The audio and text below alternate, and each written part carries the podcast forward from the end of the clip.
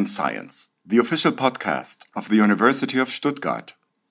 Professor Sabine Ludwigs, who is our podcast guest today, is heading an interdisciplinary and international research team of polymer chemists, physical chemists, and material scientists who are developing functional and intelligent polymer materials and devices.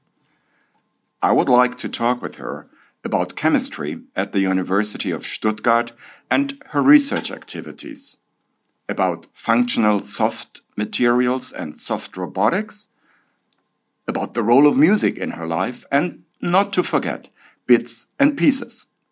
Hello, Professor Ludwigs. Great to meet you at our podcast studio. Hello, Dr. Holtkamp. It's a pleasure to be here.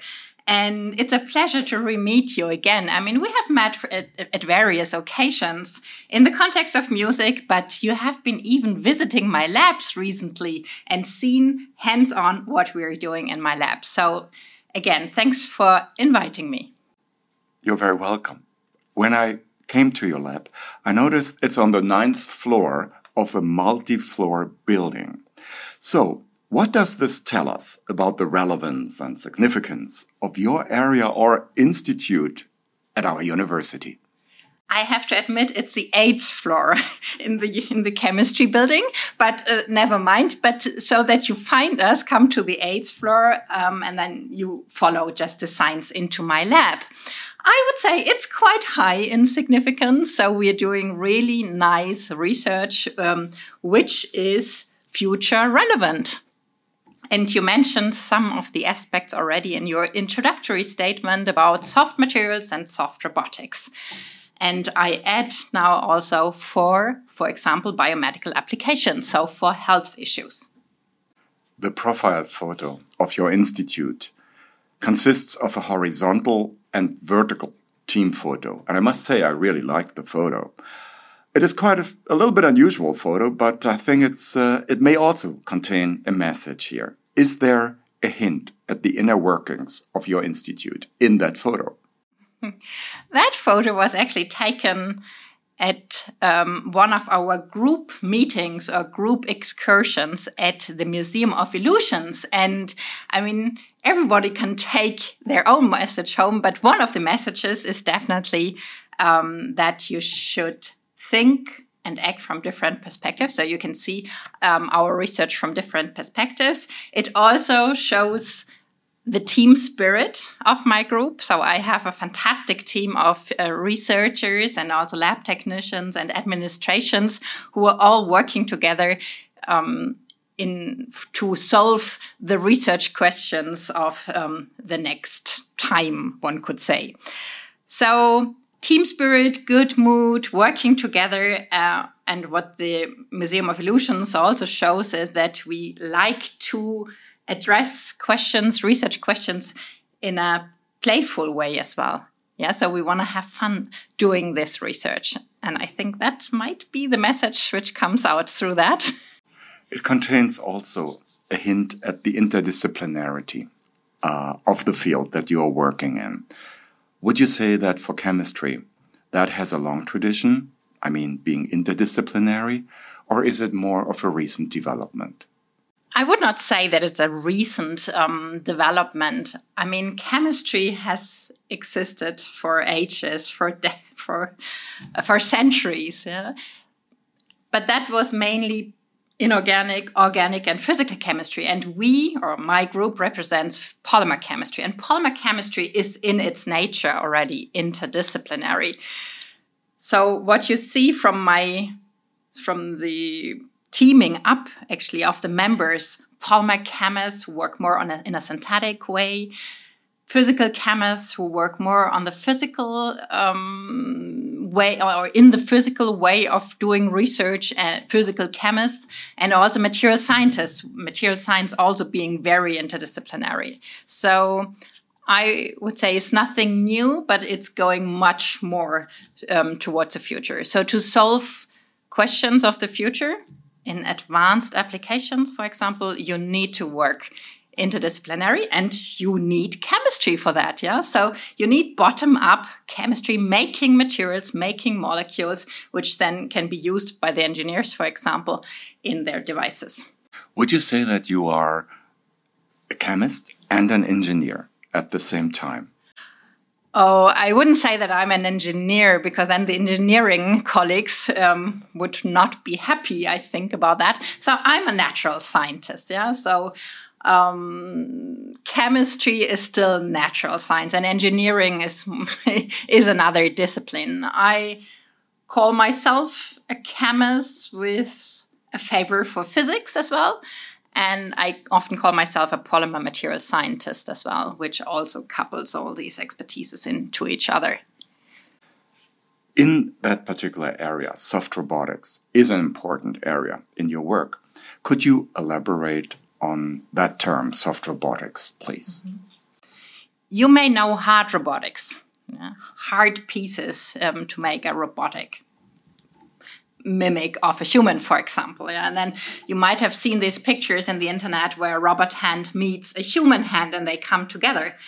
And you might also think of robots in a way of um, using them in industrial applications. And often they are then encaged, yeah, so that they cannot hurt the human user yeah, because they are made out of hard parts. And one rather recent development is go, going towards soft materials. So, materials being soft and flexible. And even more than going into soft material robotics, where the materials part plays a role or an important role as well. And that inherently helps including safety issues, so reducing risks of injury, for example. For your international PhD candidates that you that work with you, um, what requirements do you have for them? I'm asking also because I often get the question at education fairs: What does it take? How can I apply to a professor? And uh, you are an excellent example for uh, the field of chemistry, and also uh, as somebody who works on a, in a very international team, as mentioned before. How does that work? What kind of advice do you have for them? You should have a background which fits also the research of my team. Um, so that would be chemistry, that would be material science, that would be chemical engineering, physics. So you see, that's already quite broad. I would say it helps to have communicative skills as well because you will be part of, as you said, an international and interdisciplinary team. So you have to work in a team. You're not working as a single researcher. You work with others together, together because this is also the concept of my team or of our team that I mentioned already that you have synthetic chemists working more with physicists together. And if they work always at the border, at the at the boundary between these two disciplines, um, then I found out that it's particularly useful and particularly um, future relevant. Let's talk about your personal learning curve at the various academic institutions that you have worked at. Stations are the University of Bayreuth, then the famous Cavendish Lab at the University of Cambridge, and the University of Freiburg. What were some of the challenges? What chances did you have at these different institutions that you actually took to bring you here to our university? Right. So I was born in Cologne, grew up in Bayreuth, and then decided to do my chemistry studies. At, at, that time, that was diploma chemistry at the University of Bayreuth. And then I got particularly attracted by physical chemistry of polymers, and I did my PhD in a group which was headed by a physicist. That was Professor Georg Krausch at that time. And already there, I learned this way of interdisciplinary thinking.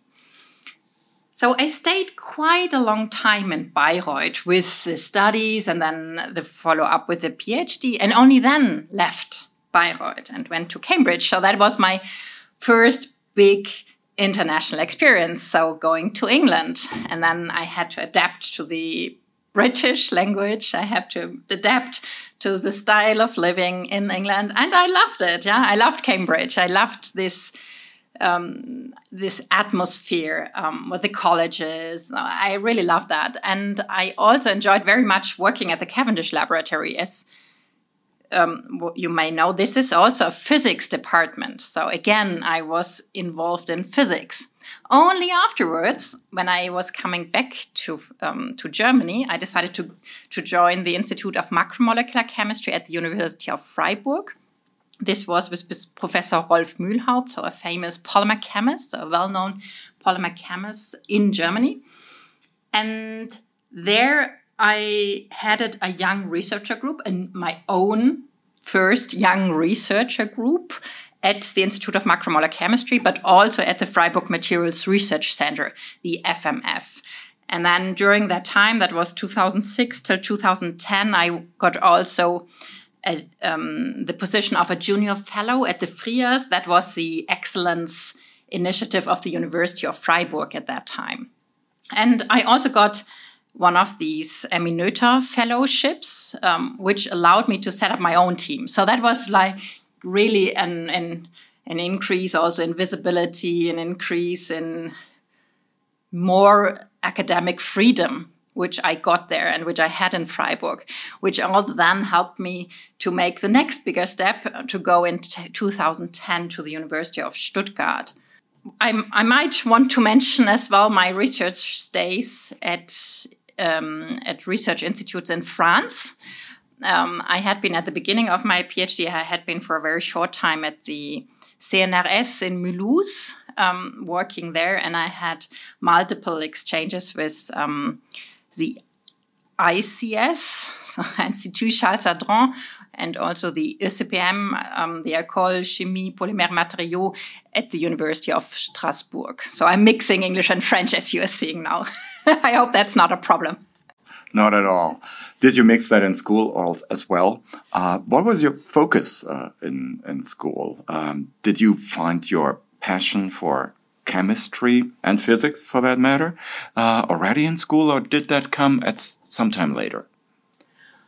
It came during the school, but I have to admit, I'm not the classical chemist. I'm not the classical natural scientist because I used to be at a grammar school which was focused on languages. So I had um, English, Latin, and French at school, and I enjoyed very much all three languages. I even did my Abitur, my A levels in Latin. That was one of the subjects. The other subject, which I also did for the Abitur, was music. And that came from my real passion, and that is um, music. And that was, or is, has been, in particular, playing the piano as a music uh, aficionado, uh, you are also a member of the academic choir at the University of Stuttgart. Now, how does music go together with your work in natural science, if I may ask? I know many of the musicians uh, in our academic uh, orchestra, perhaps also in the choir, come from the background of engineering and natural sciences. What is the special relation between the two. How do you experience that? For me, music is the beauty. It's really the yeah, what we call the passion for something. This is a feeling. Um, chemistry, on the other side, is like understanding the world. So I like both. I, I like enjoying things, having the feeling, but I also like understanding questions and solving puzzles. Obviously, that is the case in your current research as well. So, the polymer research. In chemistry, there are so many directions to take. You gave us a little bit of a, a background when you said, well, there physics came in. Uh, certainly, the professors you worked with were very influential here. But at one point, you must have said for yourself, okay, this is an area for the future. Um, can you elaborate on that a little more? The importance of uh, polymers for all of us? I like polymers. Polymers are surrounding us. You have them in your bathroom, you have them in your kitchen. Just think of Tupperware, which you certainly will be using. Think of the bottle I am having here. You gave me some water in a PET, polyethylene terephthalate um, bottle. So polymers are in our lives, yeah, so in our normal day lives. And I got attracted by their properties early on. So their mechanical properties, you can make them in any shape, in any structure you want. I mean, I have a Lego piece, but I can also have a bottle of water. Yeah. So you can really change the shape. And what is even more interesting is that you can make them functional. And that's what we are working on on functional polymers. Functionality, in my definition or in our definition, is that the polymers additionally have optical properties. They can absorb light, which makes them useful for using them in organic solar cells, for example, or in organic light emitting diodes, OLEDs. They can conduct electricity. That's a special class we're working on. That's the conjugated conducting polymers. So they can be metal like, flexible metal like material properties. And what else? Electrochemistry, for example. So, again, having the possibility to not only do polymer chemistry, but also combine it with another discipline. In this case, for example, like electrochemistry, which you know from battery research, for example. Now, the vision of the University of Stuttgart is intelligent systems for a sustainable society. And against that background, I wonder how sustainable is the work in your particular research area, the polymers, but also perhaps uh, chemistry these days? And how sustainable should it be in the future? I would say that my research domain and our research activities are at the heart of intelligent systems for a sustainable society. We are making intelligent materials which can be used for for solving energy problems, but they can also be used in health issues to help get a sustainable society. I mean, health is something which is important for each of us. The research activities cover, among other things, also a research training group for doctoral researchers um, led by the by Heidelberg University, uh, but and uh, in collaboration, obviously, with the University of Stuttgart. Um, can you tell us anything more about that, please? Yeah, this is our latest achievement, headed by a colleague of mine, Professor Jana Zaumseil from Heidelberg University, from the physical chemistry department. I'm the co speaker of this research training group. The topic of it is mixed ionic electronic transport from fundamentals to applications. From Stuttgart University, there are two other PIs involved in this research, research training group, and this is my colleague Holger Steeb from mechanical engineering, and Alexander Schlaich, who is a young researcher in SimTech in the Excellence Cluster SimTech. So, together with Holger Steeb in particular, we have set in the last years um, a great collabor- collaboration, which then also developed into a common lab. So it's a lab between chemistry and um, mechanics, and this lab is called Functional Soft Materials. And this lab is, is part of this research training group as well from the Stuttgart side. And we're quite excited about that because it only has started on 1st of October and we're still accepting new PhD students or applications for PhD students. Um, they are all starting now, but, but there are still some open questions. So maybe someone hears that in the World Wide Web when we kind of when when we have this podcast on. In this research training group, we go again beyond boundaries. I mean, the, already the title says it from fundamentals. So we want to get a fundamental understanding but then also use it for applications. And uh, applications in this area are, for example, organic electrochemical transistors, which can be used as biosensors. And these are also actuators, actuators which then come, become useful then for soft robotics applications. And then there is BITS, the Bionic Intelligence Tübingen Stuttgart Center. Now, that is also uh, one of your big research um, activities and, uh, and certainly brings about uh, the results for the future. What is coming up in that one? So the question is, what is BITS? BITS is Bionic Intelligence Tübingen Stuttgart. It's headed by me and two of my colleagues. So this is Professor Syn Schmitt from the University of Stuttgart and Professor Martin Giese from the University of Tübingen. Syn Schmitt is an expert on biomechanics and Martin Giese is an expert on computational neurology. And what I'm doing, you have already heard. So we are setting up a complete new level of interdisciplinary re research and inter-university research. It's University of Stuttgart, University of Tübingen, and additionally we have two Max Planck institutes involved. So this is the Max Planck Institute for Intelligent Systems at Stuttgart site in particular, and the Max Planck Institute for Biological Cybernetics.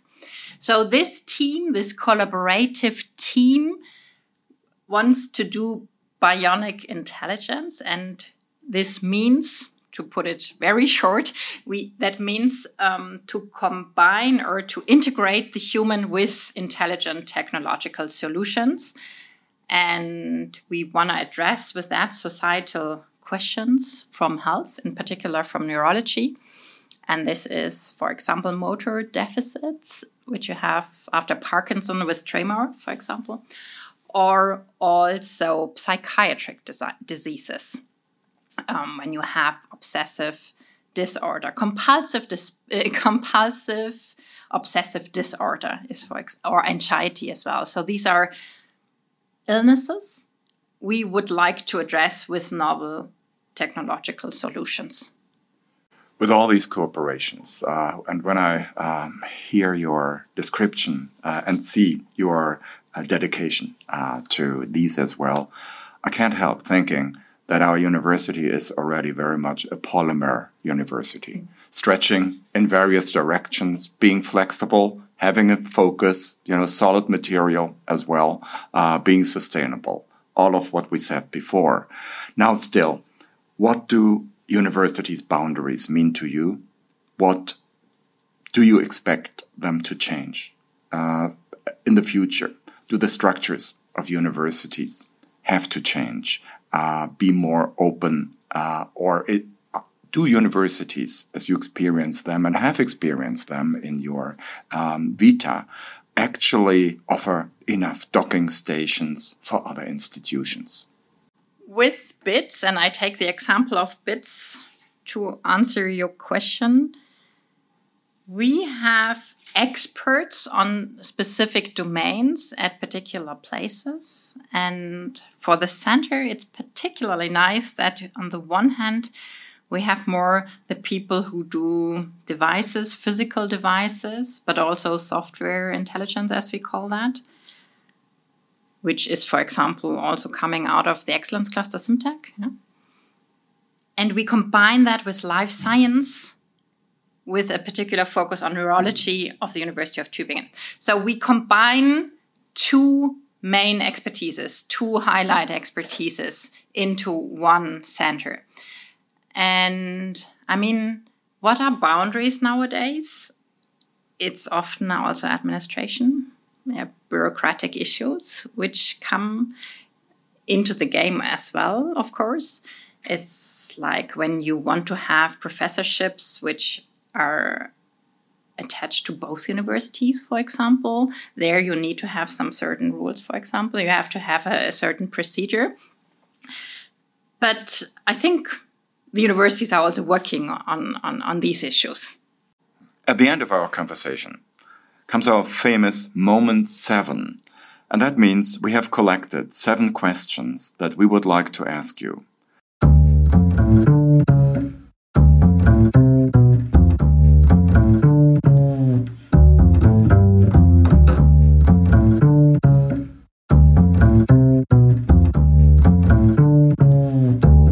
Please answer them as shortly as possible. Moment 1. Spätzle or Maultaschen? Both. Moment two. One thing you could change about the world would be improve intercultural communication and then grace of charity. Moment three. Being a singer in a choir. Your favorite musician is Beethoven. Moment four. The best advice that you have ever received? Fall down, get up, straighten your crown. Moment five. Your favorite place on the campus at our university? A lecture hall full of chemistry students. Moment six. If I could start all over again, I would do the following differently. Je ne regrette rien, nothing. And moment seven. Please complete also this sentence. Thanks to my studies, I know that that there are and will be always open questions in science. Professor Ludwigs, thank you for our conversation, for your time, for having come here today. Wishing you all the very best for your future work and also your many responsibilities and research projects going on together with your colleagues and teams. Thank you very much. I enjoyed very much being your interview partner today and being in a radio studio for the first time of my life. Thank you. And to our audience, please stay tuned for our upcoming conversations that are always based on what is made in science. My name is Wolfgang Holtkamp. Have a great podcasting day. Goodbye and good talking.